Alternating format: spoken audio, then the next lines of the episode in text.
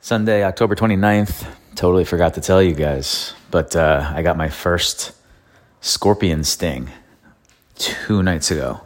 It was actually the day that I went on the hike and told you about um, the scorpion with all the babies on the back.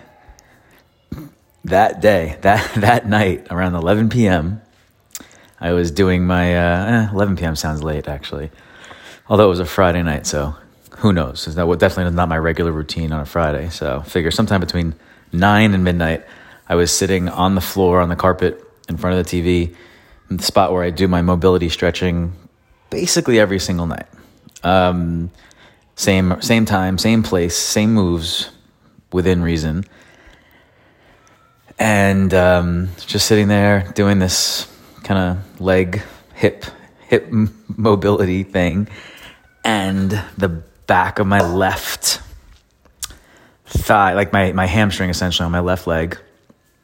All of a sudden, I'm like sitting up, and that's like on the ground. Picture like uh, Indian style, kind of. Um, I just feel this sharp, like burning pain on my left hamstring.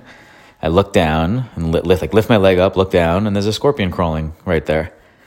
And I'm like, holy fuck, holy fuck, holy fuck. Alexis is sleeping, the boys are sleeping. Um, I'm like, oh my god, oh my god. Oh, I go and it's it's burning pain, and I I run over to like my Tupperware drawer to get my to go and get my normal routine to save the scorpion. Always thinking about others, and I uh, put the Tupperware down on top of the scorpion like I usually do, and just leave it there. And then I go in and wake wake my wife up, I'm like yo. yo, I got stung by a fucking scorpion. And um, she gets on Google, and I'm like running around freaking out, like, holy shit, it fucking hurts. It just burns. It's like a, um, I don't know what it's like because I never had it before, but it's like, a, I guess, a bee sting times 10 type of thing. And I remember my friend when I first moved here, who had lived in Costa Rica previously, like, he's just not into scorpions like I am because he and his wife got bit I want to say maybe the first night they lived here or something. And he said it was the worst. And he was like laid up for like a day. And I was like, oh my God, what's about to happen here? Though I knew it wasn't, it wasn't going to be much damage beyond just pain. Um, my wife started Googling stuff and basically you're supposed to wash it with soap and water and then go ice it. And that's kind of what I did. And when I went to sleep, it was still hurting, uh, fair, fair amount when I got up in the morning, it was okay. You know, you could still feel it was there. Um, and yesterday, a little bit, I had some like tingling sensations, mostly in my lips and then sometimes other parts of my body, which also normal.